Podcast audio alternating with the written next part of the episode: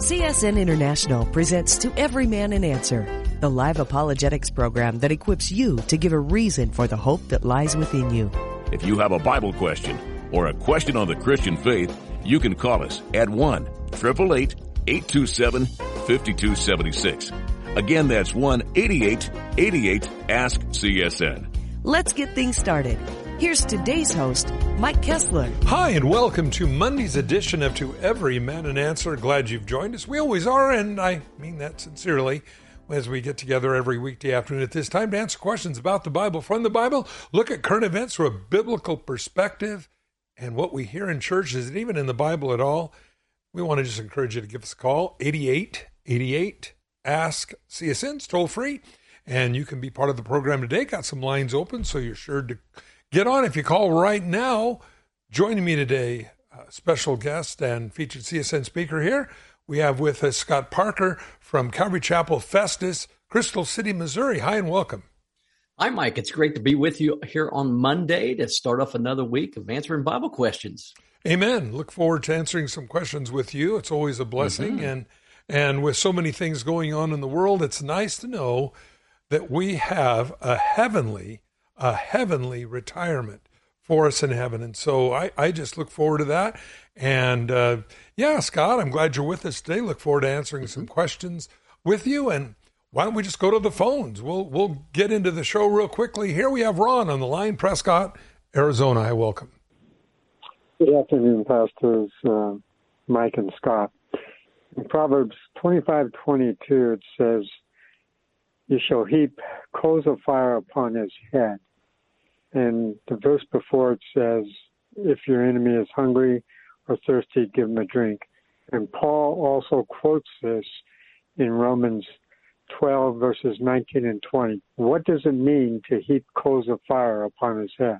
Okay, your thoughts. That is a great question, Ron. And so there, there's a spiritual sense behind it.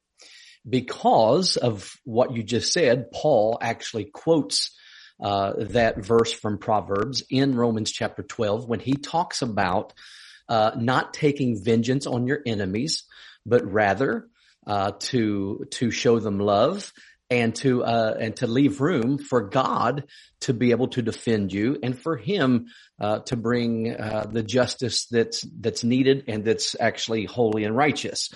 Um, so what's interesting is this is an old custom. The, the, the coals of fire upon your head uh, was an old custom in ancient times because fire uh, was was very valuable, uh, you know, in ancient times. And so uh, in a village, what people would do is they would share their fire uh, in case a, a neighbor's fire went out. So they would use fire, of course, of course, for cooking and also to stay warm.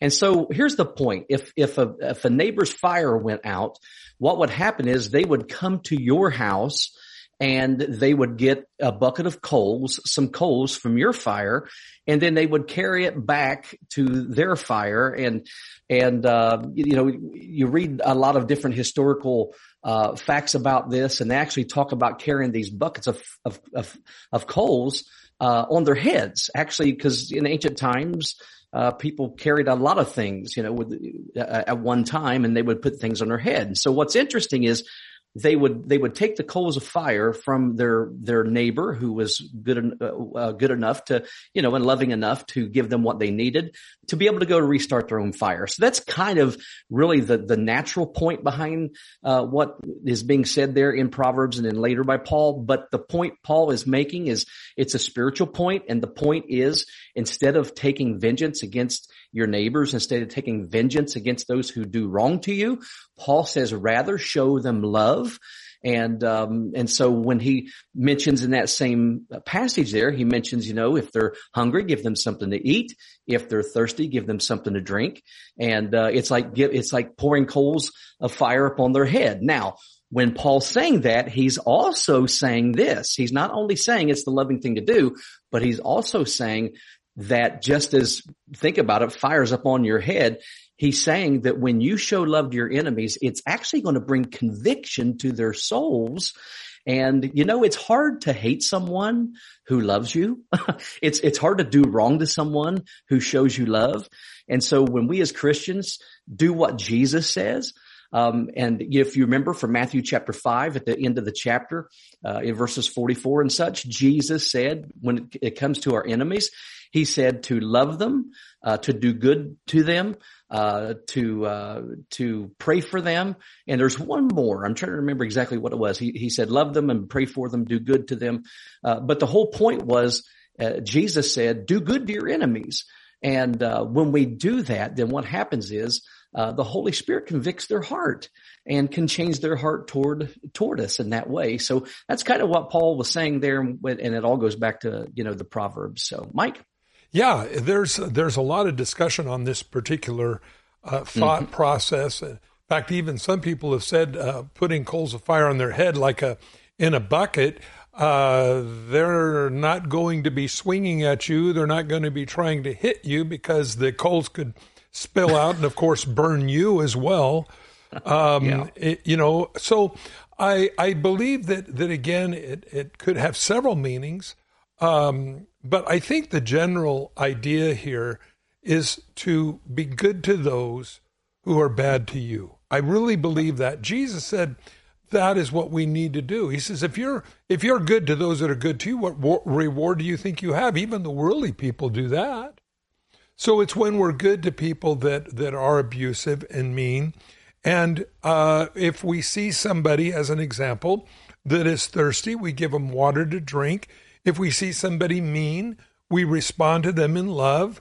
Uh, I believe this is the idea of what we are to do, and let God deal with it. God's a big God. God knows how to deal with them. Certainly, we see David and Saul, that ongoing um rally that was going on between them, how God always defended David, and David became the king of Israel, just as Samuel said he would be, though Saul tried to stop it in every way that he could. God's will will be done if we're willing to trust him and do what he says. I hope that helps. Thank you much, pastors. Well, God bless you. Uh, and Ron, uh, stay in line, send you out some books, D V Ds, and uh it's always good to uh, to uh, have you call. Talk to you later, and and um, uh, God bless you. Thanks so much for the call. Let's go to Randy, Aberdeen, South Dakota. Hi, welcome. Hey, how are you doing today? Good. How many? Hey, uh, a, cu- a couple of days ago, you had a, a fellow on that was talking about a, a one of his friends that may have had an out-of-body experience uh, when he was on the operating table, and there, uh, just a little insight on that. Uh, when uh, when we're in an operating table, we're in a drug-induced sleep. Uh, however, it's a lot like sleep. It's a little different. It's a little bit less. When we sleep and we reach an R E M, uh, rapid eye movement, uh, we, depending on how deeply we sleep, we can be influenced by outside uh, input. In other words, something that happens in the room, say our alarm clock, will fit into dreams that we have, mm-hmm. and we'll fill in with our own mind what uh, how that fits into our dream. Likewise, uh, I've been on the operating table a couple of times, and one of them was for heart surgery, and I didn't have a um, I, that was pretty deep sleep there. But the other one was for another minor surgery, so I don't think I was so much so far into it, but I definitely do remember input from other things. Out-of-body experience, no. But uh, I, uh, I think our minds can take input from what's happening in the operating room and then fill it in with what we would assume would be happening. And I don't, that's just one take on it. Don't get me wrong, it's not the take, but yeah. That's just one ins- one uh, example of what might be happening there. And uh, but, but I really do believe your answer was correct. Uh, uh, to be absent from the body is to be present with Jesus or in a different spot. yeah, you know? yeah, yeah. Amen. You know, it's re- really weird. Uh, Daryl Skinner, who um, uh, pastor at Calvary Chapel uh, in Honolulu, or or maybe I should say Pearl Harbor, Hawaii, which is right there, uh, right there by Honolulu. Uh, he knows of a person who was on the operating table, died, and they left their body, and Uh, when they came back, uh, they were they were telling that, that they had left their body, and she says there's dolls up on top of your of your cabinet there in the emergency in the in the operating room. Up on top, they have the cabinets where they keep the Band-Aids and the all the the medical paraphernalia that they have. And somebody put a couple of dolls up there on top of the shelf. She knew those those were there. She told them that she saw them. No one else knew they were there. And that was a really unusual story that uh, Daryl Skinner told. But um, no, I, I do believe they, they are real. I have a little bit of trouble with people that say, oh, I died and went to heaven, and I was riding around on a on a dog, and I, I you know, uh, you know, sat down and we were, you know, conversing. Paul said he was caught up into the third heaven, beheld God in his glory. He said it'd be a crime for me to try to describe what I saw. Yet we find people today who write these books claiming to have an out-of-body experience going to heaven for a lengthy period of time. Um, and, uh, I don't know. I, I, again, uh, Paul was caught up to the third heaven, beheld God in his glory. He said it'd be a crime for him to try to tell everybody what he saw. I, I've got to probably kind of go along with that. Now, we do know there were people in the Bible who died and came back to life. Now, uh, again, not probably going to heaven in this particular case, but certainly going to Uh, the comfort side of Sheol. And we remember um, uh, the little girl that died, Jairus' daughter, as well as in the Old Testament, we have Elijah raising a little boy there in First Kings seventeen. It says, their spirit returned to them. It does not say their spirit woke up within them. Thus, the idea of soul sleep is wrong. Now, when we talk about soul sleep as an example, or maybe I should say where the body talks about Stephen and he fell asleep. That's talking about his physical body, and the cemetery's full of those bodies. But Paul says again, as you mentioned, Randy, absent in the body, present with the Lord. I believe that's really um, uh, important, because that's not the only place we find it. Paul says, I'm torn whether to stay here with you, which is far better, or go be with the Lord. Um, uh, he didn't say to lay in a cool grave for a couple thousand years. You don't find that.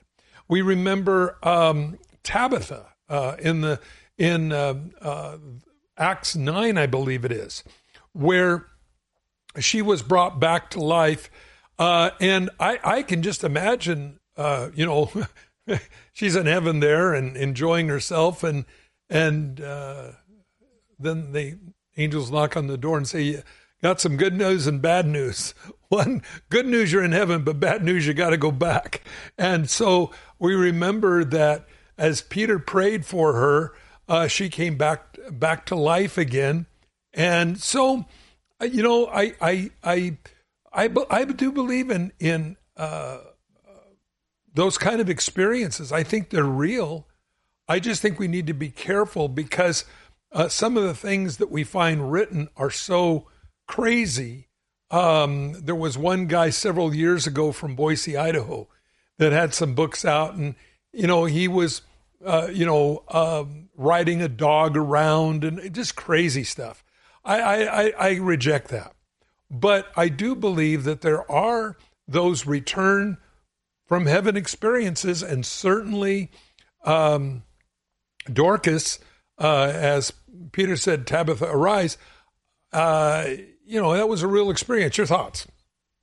Yeah, Mike. And, you know, the Bible is very clear about this. Uh, Jesus made it very clear in Luke sixteen that when an unbeliever dies, that they're immediately in Hades, and they're immediately in a place of torment.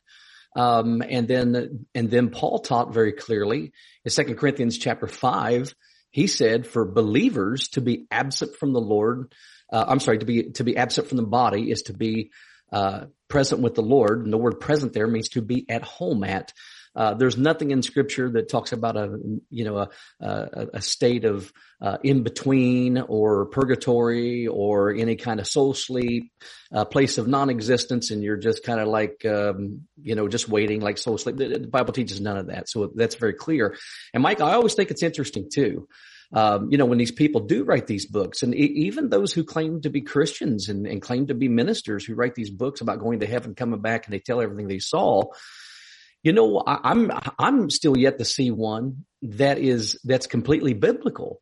Yeah, um, yeah, it's it's pretty amazing. They're very, like you said, they're very detailed in, in, in what they say they saw and experienced, but yet they're always unbiblical. There's there's always so much of them.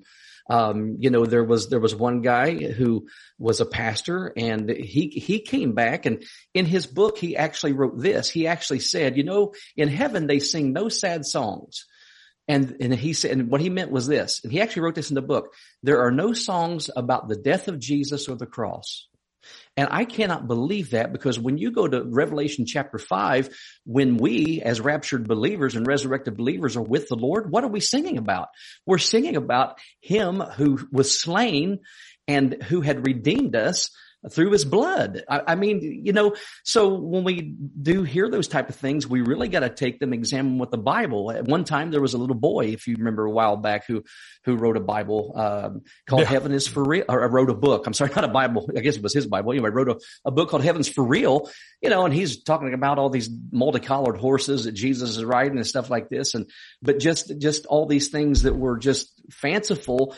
And then, if I'm not mistaken, somebody did tell me that later on, I guess him and his father kind of recanted for, for some of that, I guess. But again, I think it's interesting that all those things are usually unbiblical. And then on top of that, what do these people do? As, as, as, uh, Pastor Mike said, you know, Paul said, I can't even speak about the things I experienced. But yet these people can go and they can write books, d- make movies, and then go on tours and make more money. So really, that's what you got to be careful about. So, Mike. Amen. So I hope that helps. Oh, yeah. I, I, I agree with you guys totally. Yeah. And I guess the point is just to really be careful and weigh it against the Bible when we hear those stories. Exactly. Mm-hmm. Amen. Uh, well, I uh, hope that helps. And, and stay online, Randy. Send you out a couple books, couple of D V Ds, okay? I'm, I'm good. Thank you. All right. Blessings. Talk to you then. Let's go to Todd, Portland, Oregon. Hi, welcome. Hello. Last week you said, I asked, uh, or I mentioned that uh, Father, Son, and Holy Ghost, those are titles, not names. And then you said that you're dead. I asked if you could find me one person on the planet whose name was Father or Son or Holy Ghost. And you said that your dad's name is Father. Well, that, well, that's what I uh, call him in a personal relationship. I know there's people that that you know have the f- formality names, but but um, as far as uh, Father, Son, or Holy Spirit being a noun, which is a proper proper noun, yeah, that's a real that's a real title, is what I'm saying. It's not it's not an obscure title. It's a real title, and this is how Jesus instructed us to pray. When we pray to uh, God, he said, he said, when you pray, pray in this manner, our Father, which art in heaven, of course. So, yeah. Yeah. And then, uh, uh, so you're, you're, you'll agree that those are titles and not names. And then uh, uh, he was instructed uh, the disciples, Peter being one of those disciples, to baptize in the name of the Father, Son, Holy Ghost. Yeah. In the name Peter of, baptized. By the way, in the name of, it's not what is the name. No, when you look at the original language, in the name of means by the authority of. Uh, you're, let's say you're in a bank. We're in a bank together. And and some guy comes in and he's got a hood over his, he's got a mask on, probably hiding from COVID, I don't know. But he comes into and he robs the bank. Happens to be a, a plainclothes cop in the bank as well. And as the as the bank robber's running out the door of the bank, the cop yells out, "Stop, in the name of the law." Well, what's the name of the law? No, that is not what it's saying. In the name of means by the authority of. We don't, when you say stop in the name of the law, well, what's the name of the law? No, that is not what we're saying. It is by the authority of the law that we are telling him to stop. It's by the authority of the Father, Son, and Holy Spirit. We baptize anybody. And so for somebody to say that the name of the Father is Jesus, this is heretical. Again, uh, uh, second, uh, First John chapter two, verse twenty-two. He that denies the Father and the Son. Look at it in the original language. It's speaking of two separate personages, has the spirit of Antichrist. Todd, that is a serious indictment from the beloved disciple. If you deny that there's the, if you deny that there's a heavenly Father and his Son, read it. I didn't make it up. I see. I know all about the oneness doctrine because I was in the oneness doctrine once upon a time. So I know all the little nuances and the way they wrangle scripture to make you believe that. Jesus in the garden praying to his Father in heaven. Oh, that was just a placate. That was just a, an act to show us what to do when we're in trouble. No, that's not. He was praying to his heavenly Father and he sweat great drops of blood. That is not play acting. That is not a show. That's the real deal. And all the way through, how do you get around in the beginning? Elohim created the heavens and the earth. It is speaking of plural gods. Now, again, when when, when I was uh, around the oneness doctrine, oh, they never show you this kind of stuff. They only show you the things that bring you to the wrong conclusion. But the but the absolute abuse of language. What is the name of the Father? In the name of means by the authority of, and it's by God's authority we baptize anyone. So we have to go back. Who is this Elohim that's found in Genesis one one? The rest of the Bible tells us who the plurality of God is. The Father, Son, and Holy Spirit.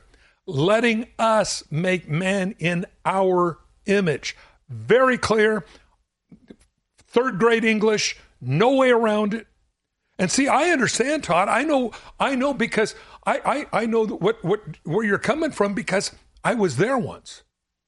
But you know what? When you really read the entirety of the Bible and you don't listen to, see, if, if a Bible washed up on, if you were on an island and a Bible washed up on the shore in a, in a, waterproof bag, and you just started reading, you would never come to the conclusions that these people teach, whether it be Mormonism, the Jesus-only doctrine, uh, uh, Adventism, all these different ideas.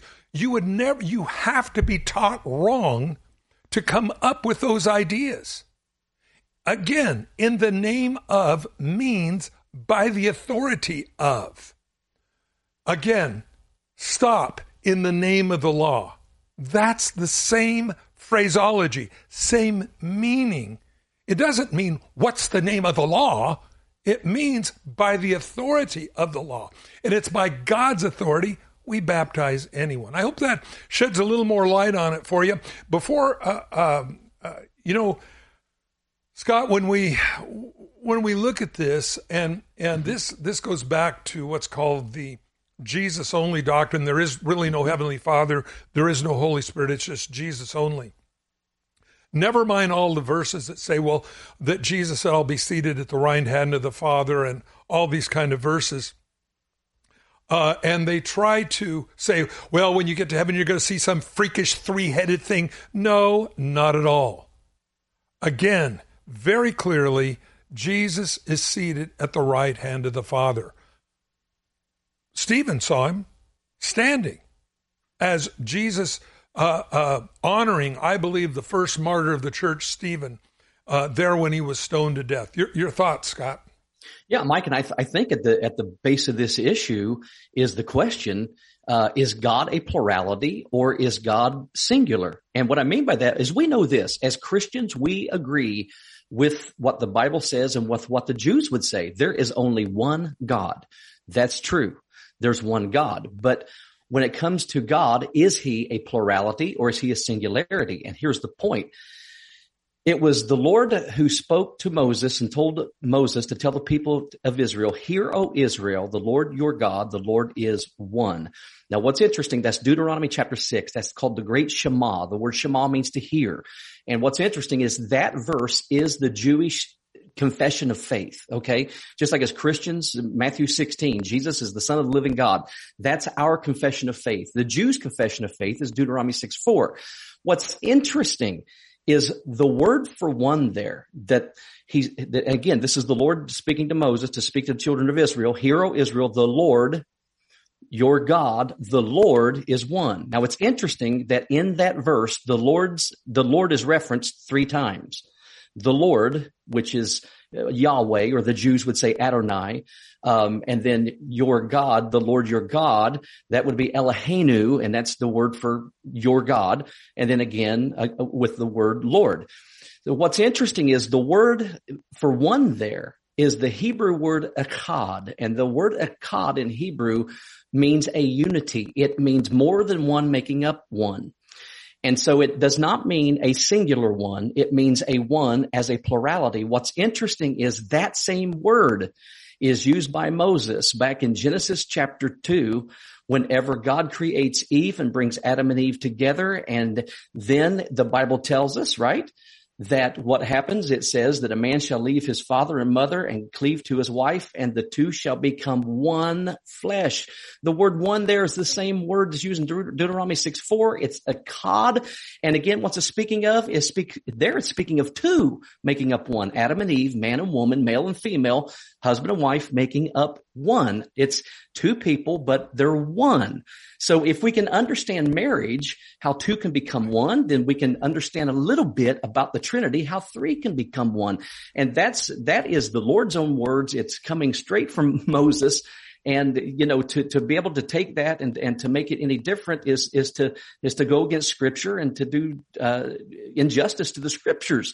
And so we have to really understand God has revealed himself, as Mike said in Genesis one one, as Elohim, which again is the word for God, but it's the plural word for God. So it's interesting, isn't it, Mike? Yeah, and we also find it in Isaiah forty-eight, verse sixteen, and it says, "And now the Lord God and his Spirit, two separate entities, have sent me." Again, that's uh, Isaiah forty-eight sixteen. Hope that answered it for you. We're coming up on a break. We'll be right back. See, if something costs less, but people are happier with it, that sounds like something to look into, and that's MediShare. Maybe you've heard switching to MediShare to pay for healthcare can save the typical family five hundred bucks a month, and that's huge, but it's also true that people are way more satisfied after making the switch, too. The customer satisfaction rate for MediShare is double that of the typical health insurance plan. Double. MediShare works. It's been around for more than a quarter century, and members have shared more than three billion dollars of each other's bills. People love having telehealth and a huge nationwide P P O network. So, yeah, you can save a ton and like it better. Imagine being happy with how you're taking care of your health care. So if you're self-employed or part of the gig economy, or you just want a plan you're happy with, you can call right now and get a price within two minutes. Very, very smart use of two minutes. Here's the number you need. eight five five, nine one, BIBLE. That's eight five five, nine one, BIBLE. eight five five, nine one, BIBLE. All of us at C S N want to say thank you for your prayers and financial support in twenty twenty-two. Because of your generosity, we are able to spread the good word around the world. The gift of hope and salvation through biblical teaching is being broadcasted twenty-four hours a day on four hundred forty-three radio stations nationwide and worldwide through online streaming and via the C S N app. You make this possible. As the year comes to an end, would you consider making a special year-end donation? As a five oh one c three, your gift will be a year-end write-off if given before midnight on December thirty-first. To help further the work of C S N, please go to csnradio.com slash support or call one eight hundred, three five seven, four two two six. That's one eight hundred, three five seven, four two two six.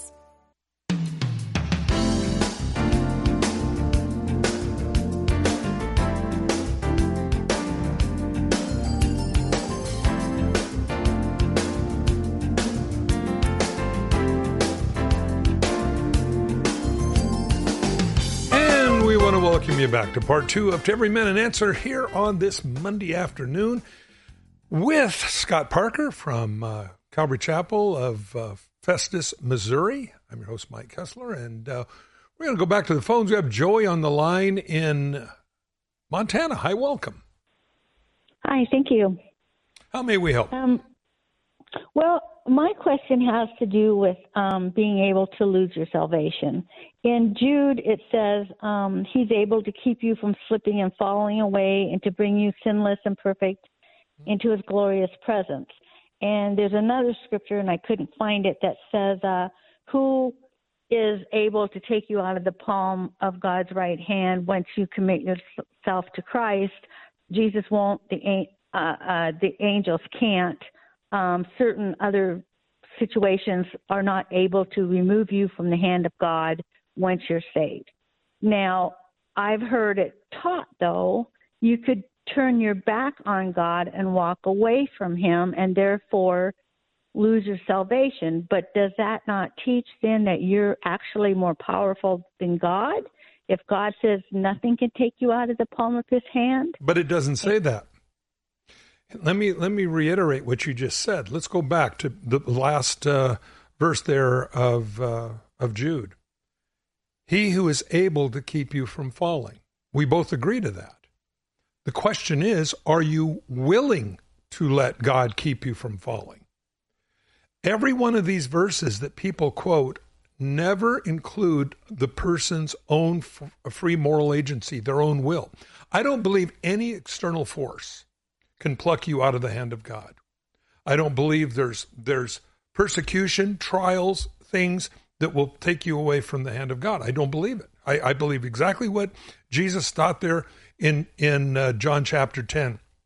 In fact, it's interesting, and no one will pluck you out of my hand. Do you know there's only two places in the Bible where the word no one appears, that no one will pluck you out of my hand. Now, the other place that it appears is also in John chapter ten. Jesus said, I lay my life down, I pick my life up, and here it is, no one takes my life from me. Very clearly in that verse, in John chapter ten, Jesus says no external force can do that. He said, I'm the one that lays my life down. I'm the one that picks it up again. I believe there is no external force that will remove you from the presence of God. I don't believe that.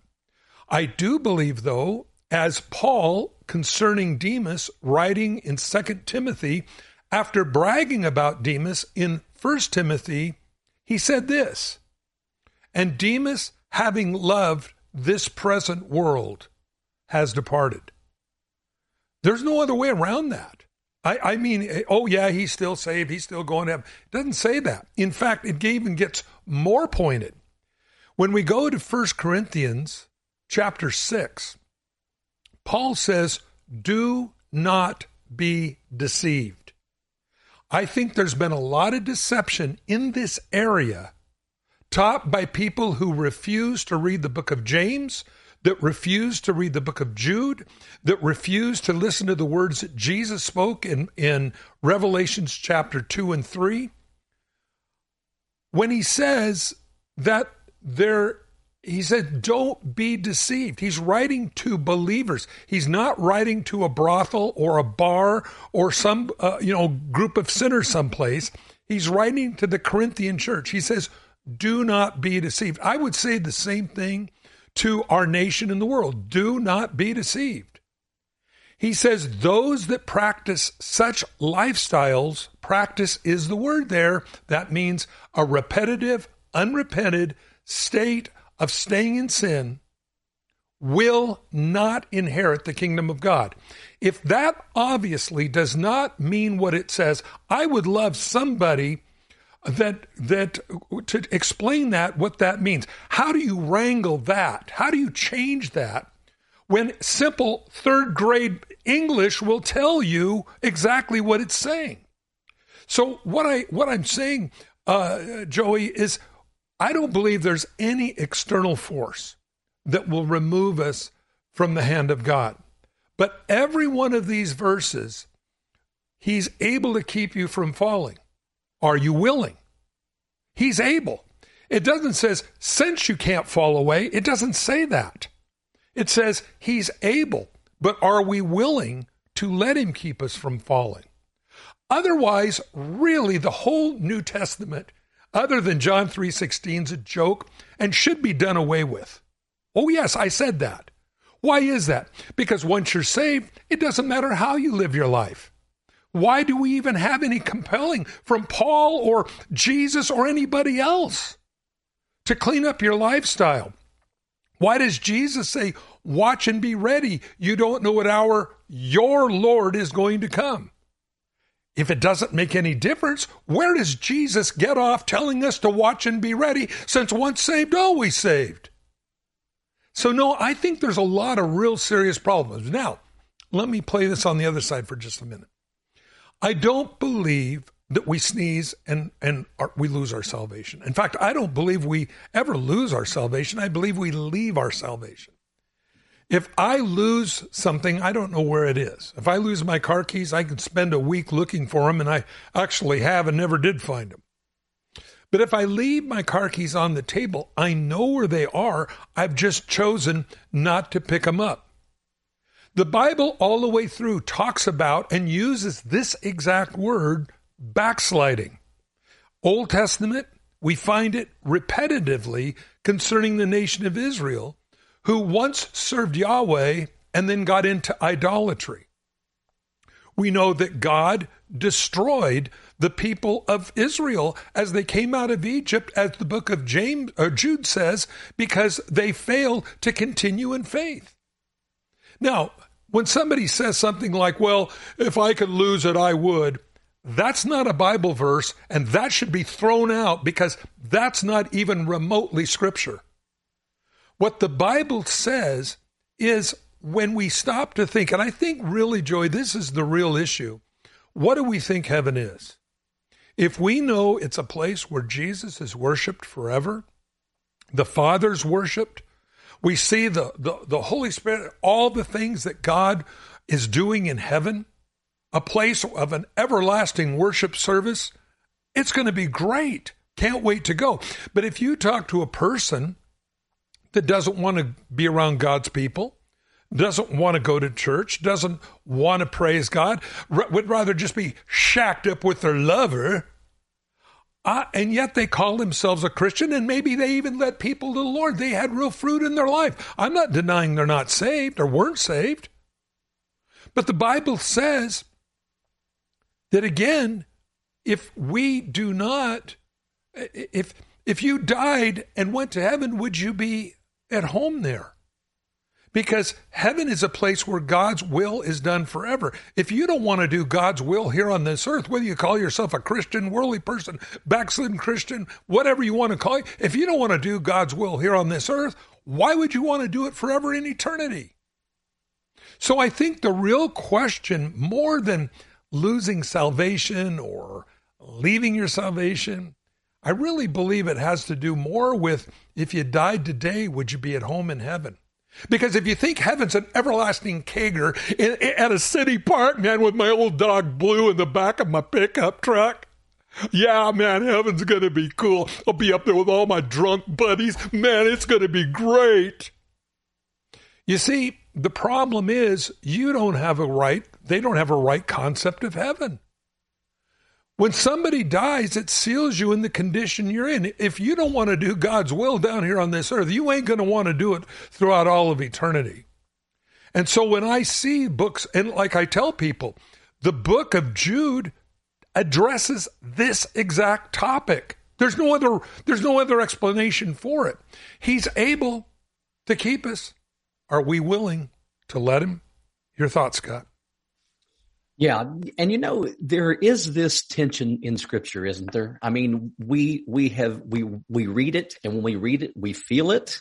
And down throughout the centuries, uh, since the history of the church, you know, throughout the history of the church, since the inception of the church, um, you know, we've, we've, we've argued it and gone back and forth. Um, but you know, when you read the scriptures, you will see, for instance, when it comes to this issue of the sovereignty of God and the free will of man, um, you know, there's Christians on both sides of that very strong. But here's the point, you know, does the Bible teach, um, that God chooses us and that he chooses us before the foundation of the world, and that, and, and that, um, you know, it, it's through his sovereign act that we're saved, um, that it takes the Holy Spirit, uh, convicting us and drawing us to, to God, or we would never come to him. Yes, that's true. But then at the same time, the Bible also makes it very clear that God in his sovereignty has given to us the freedom to choose and has given us free will. Uh, that's why we have all those I wills in the New Testament, uh, or I'm sorry, the whosoever wills in the New Testament, um, where, you know, whosoever can come and drink of the water of life freely, uh, whoever calls on the name of the Lord shall be saved. Um, so there's this tension, uh, between the sovereignty of God and the free will of man. Well, which one's right? They're both right. They're both correct. And they can be both correct at the same time. The problem is a lot of times we see these, this tension and we think we have to choose. Uh, there's also scriptures that do speak very clearly. And, and Joey, these are the ones that you're bringing up right now, are the ones that, that speak very clearly of the assurance of the security of the believer. And I, you know what? They're in the scripture and they're true. And I thank God that they're true. But at the same time, there are also plenty of New Testament scriptures that talk about the responsibility of the believer. Once he has truly received salvation, then here is his responsibility as a child of God uh, in living in this world. And, and with those responsibilities comes, again, through our free will, that ability that if we choose not to follow the Lord, you know what? We can walk away from our salvation. As Mike said, I do not believe one in one iota that, that we just lose our salvation. But I do believe that through our own neglect uh, of our relationship with the Lord, through neglecting to abide in Christ on a daily basis, through loving the world. Uh, there's so many things that can come in and steal our love for Jesus to where we don't even want to walk with him in, anymore. And if we don't want to walk with him on earth, then he's not going to make us go to heaven. It's very plain. So there's a lot of scriptures that speak of the responsibility of the believer.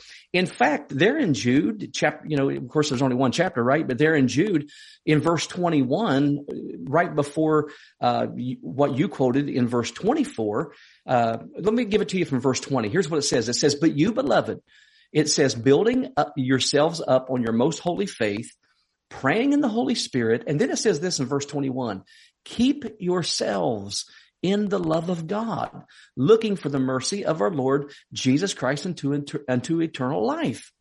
Keep ourselves in the love of God. What that means is to keep ourselves in that place where we are, we are under the only covering that can save us. And, and, and that, that is talking about abiding in Christ and, and, and staying in the Lord, remaining in him once we've come to him.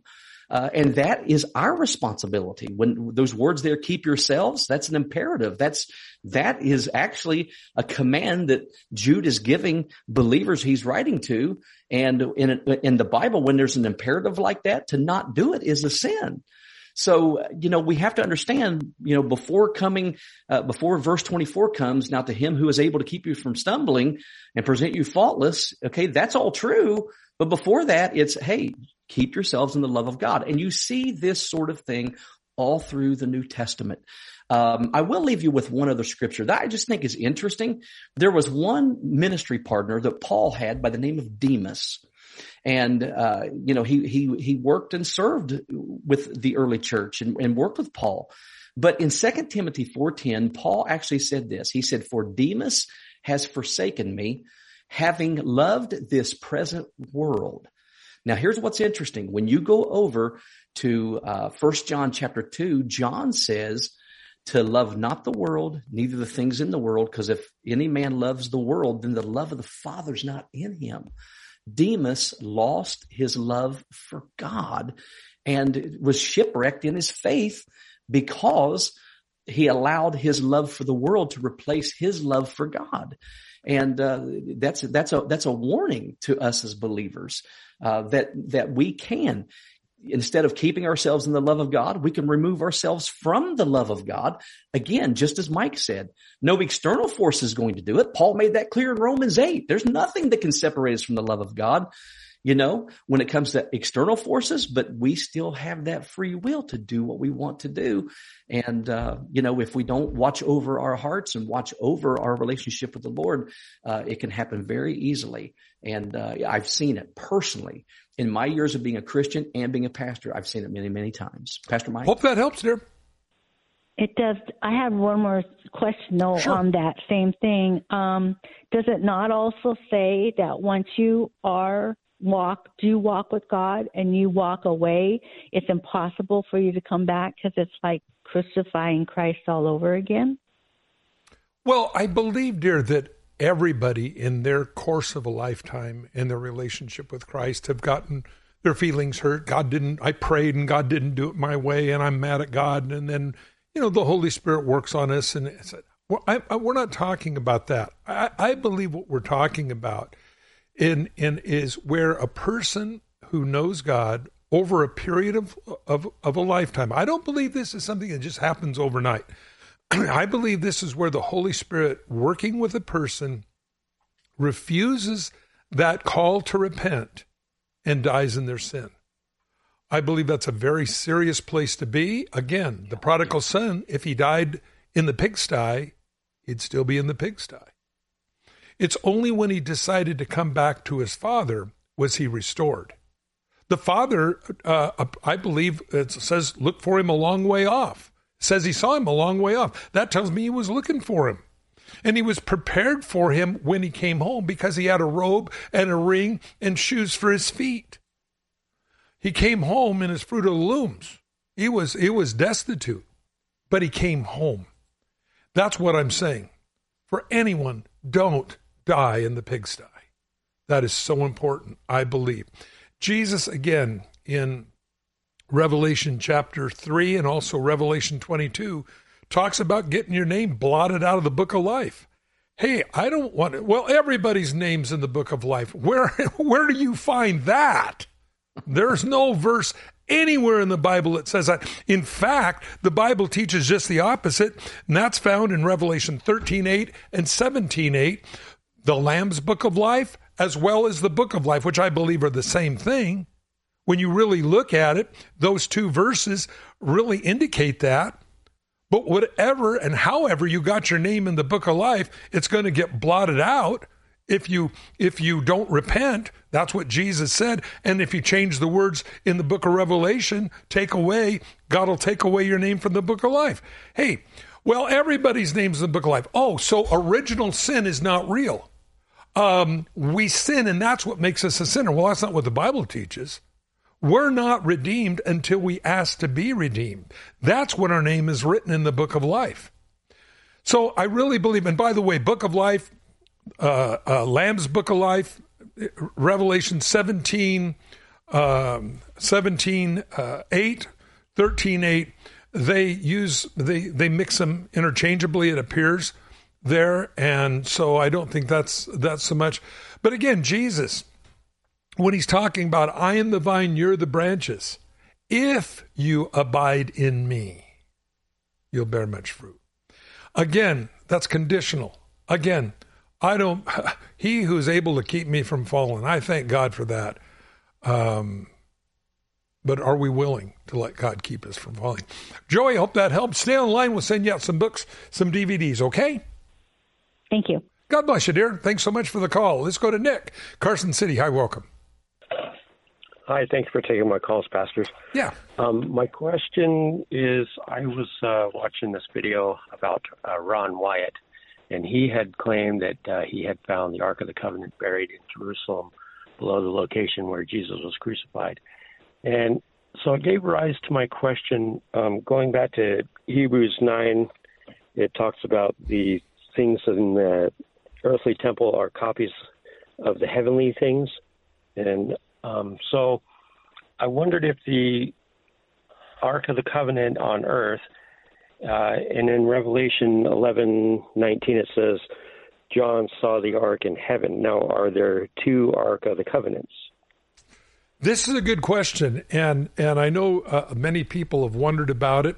Some people believe that it perhaps was Jeremiah who buried it in the catacombs underneath the Temple Mount. Some people believe that it was carried off into Ethiopia. Some people believe that it is, has, or will be caught up uh, to heaven, as you just mentioned there in Revelation. Your thoughts? Yeah, I think it's very clear that the book of Hebrews says that everything that God showed Moses uh, to make, to put into the tabernacle originally, um, was to be made after the pattern of the things that God had shown him. And then, of course, the, book, the writer of Hebrews goes on to say that um, that Uh, that the heavenlies is, is the real tabernacle, uh, where God dwells, where he lives, where his presence is at. That is the real tabernacle, and everything on earth is, is just a pattern, or, or as it says, like you said, a copy of what's in heaven. So I've wondered, you know, I've also wondered this too. I, I don't know. I don't really understand why there would be any reason for the Lord somehow to supernaturally take the Ark of the Covenant from the earth and to take it to heaven. I really believe what we're reading there in Revelation eleven is the true Ark of the Covenant, which the Ark of the Covenant was. It was a physical representation of the throne of God in heaven. Uh, that's exactly what it is, because it was there at that place uh, when the high priest on the Day of Atonement would offer the blood up on the mercy seat, that then God's glory and his presence would come down and fellowship with the priest right there. So we do know from, from looking at the Ark of the Covenant, looking at the scriptures, um, the way it's made and such, that it is a representation of God's throne in heaven. So, you know, to say the one in heaven is the one that was on earth, I, I don't think you can say that, but we can definitely say that in heaven, um, where God dwells, that it, it, it is the, the physical tabernacle was a representation of that. So, Um, so where God dwells, where he sits, his throne, that is the Ark of the Covenant, where, where Jesus is seated, as Mike said earlier, on the right hand of God. You know what? That is our mercy seat. Uh, he's right there, uh, with, with God on his throne. So, uh, I think that would be the safest way to look at it. Mike? Amen. Hope that helps, Nick. Great answer. Thank you so much. God bless you. Thanks so much for the call. Let's, uh, um, stay online. We'll send you out some books, some D V Ds. Let's go to Frank in California. I welcome. Hi, Brother Mike. Hi, Hi, Pastor Mike. Yeah, I have a request. My sister has just started with Parkinson's, oh, no. and she's gotten sick. She was in the hospital, and uh, I told her we I would pray. We would I would call you and, and pray for her, please. And, well, uh, we certainly will, and and uh, um, it, it's always hard. Is, is she a believer? Oh, yes. Okay. Well, let, let's let's just pray. Let's just go to the Lord, okay? Father, we come to you in Jesus' name. And Lord, Father, who heals, would you extend your hand of healing to this daughter of yours?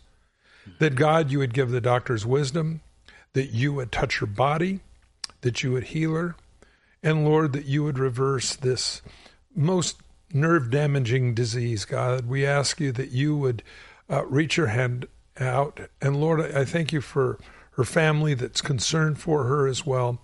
May you bless them, but Lord, may you do something wonderful in her life. Your word says to agree touching any one thing, you'll do it. And so Lord, we just come to you asking, not demanding, just saying, Lord, please heal your daughter in Jesus' name. Amen. Frank, our prayers are with you. Stay online. We'll send you out some books, some D V Ds. I'm sure she'll like to uh, watch and enjoy. Thank you. God bless you, Frank. Thanks so much for the call. Let's go to Betsy in Boise, Idaho. Hi, welcome. Hi. Um, my question is in John twenty, verse seventeen, and Mary has gone to the tomb, and Jesus says to her, "Don't cling to me, for I have not yet ascended to the Father." Mm-hmm. And then later in John twenty, Uh, verse twenty-seven, uh, it's like eight days later, and he says to Thomas, "Put your finger here, look at my mm-hmm. hands, put your hand into the wound in my side."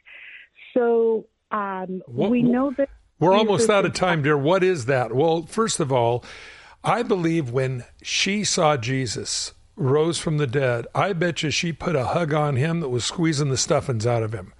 And I think Jesus was simply saying, Mary, don't hug me like this. I've not yet ascended to my Father in heaven. I'm still here. Uh, she, I think, put a hug on him that was never going to let go. Um, but he said, look, I've not ascended to my Father yet. That was the uh, implication. Your thoughts? Yeah. And, you know, also, too, because of what Hebrews uh, chapter nine tells us, uh, some believe that Jesus actually, now, though the Bible doesn't tell us this, they f- believe that Jesus might have ascended to heaven and presented the blood before the Lord, his sacrifice before the Lord, and then this all happened afterwards. It's an interesting thought, though. Mike? Yeah, no, I, I always took it that uh, uh, she just was so amazed that he was alive, or, and, and she just put a... a and, and so it's not a, a negative thing that Jesus was saying. It was an assurance thing that Jesus said. Thanks, Scott, for being on. Stay on the line, Betsy. Bye-bye. To find out more about this ministry or to receive a copy of today's program, please call one eight hundred three five seven four two two six. Or write us to Every Man an Answer, P O Box three ninety-one, Twin Falls, Idaho eight three three zero three. That toll-free number is one eight hundred three five seven four two two six. Subscribe to the free podcast on iTunes by searching for To Every Man an Answer in the iTunes store, or visit us online at c s n radio dot com slash T E M A. To Every Man an Answer is a production of C S N International, the Christian Satellite Network. The opinions expressed by our guests may or may not be those of C S N International or of this station.